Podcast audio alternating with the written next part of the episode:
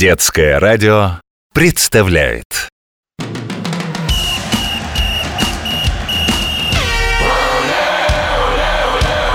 Спортивная программа.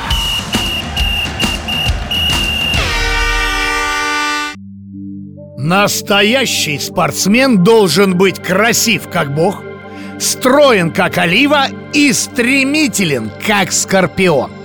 Так считали древние греки, которые, надо признать, в спорте разбирались и придавали ему огромное значение. А вот увидев этих спортсменов, греки бы хохотали до упаду. Они огромные, весят несколько тонн.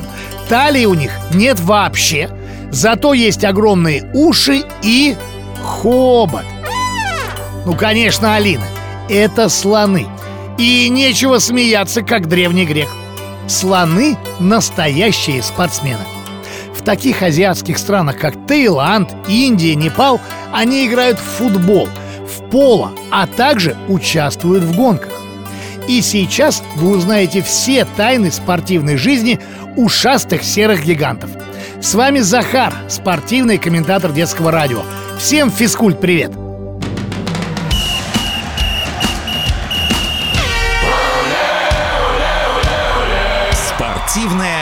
программа. Нападающий команды «Белый лотос» Раджу вырывается вперед. Посмотрите, он в отличной форме. Раджу похудел на 200 килограммов. Пасуй, пасуй правому крайнему. Эх, прохлопал ушами такую возможность. Защитник золотого ананаса Джамбо перехватывает мяч и посылает его подальше от своих ворот сильным ударом хобота. Золотой ананас по-прежнему впереди 1-0. Слоны играют в футбол почти по тем же правилам, что и люди.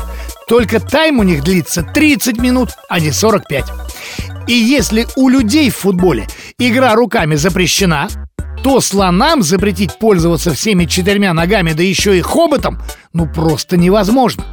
Хотя хоботом они чаще подбирают мяч и вбрасывают в игру, а вот бьют по нему уже ногами.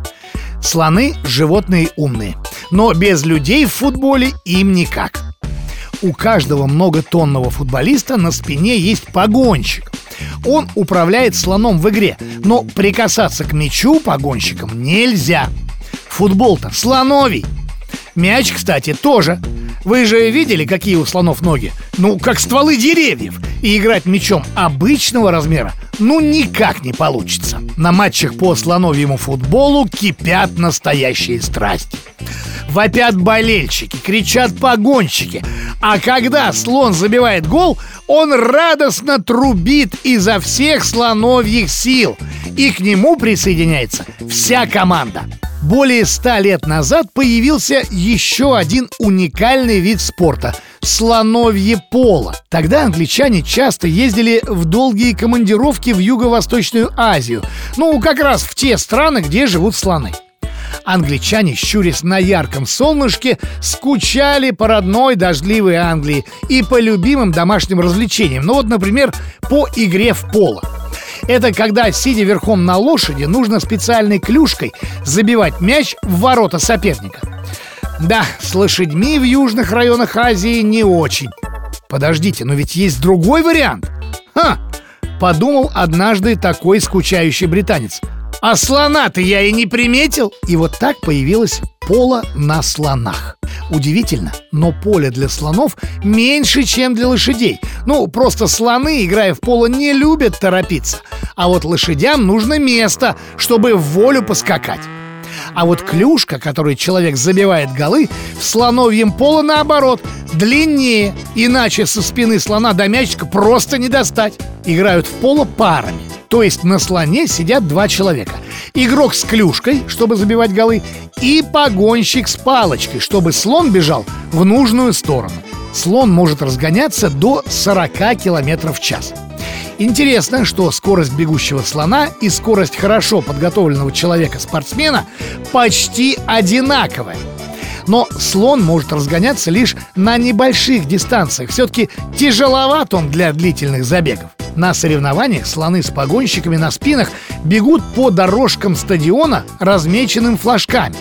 Перед забегом спортсменов красиво расписывают разноцветными мелками. Да, да, теми самыми, которыми мы рисуем на асфальте.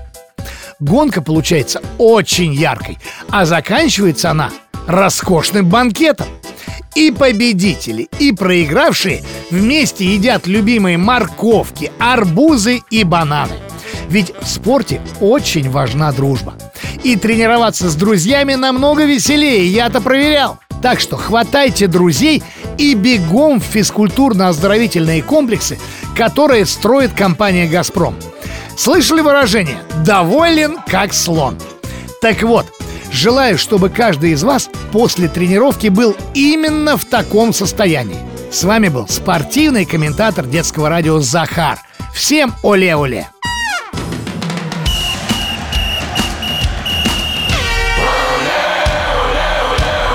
Спортивная программа.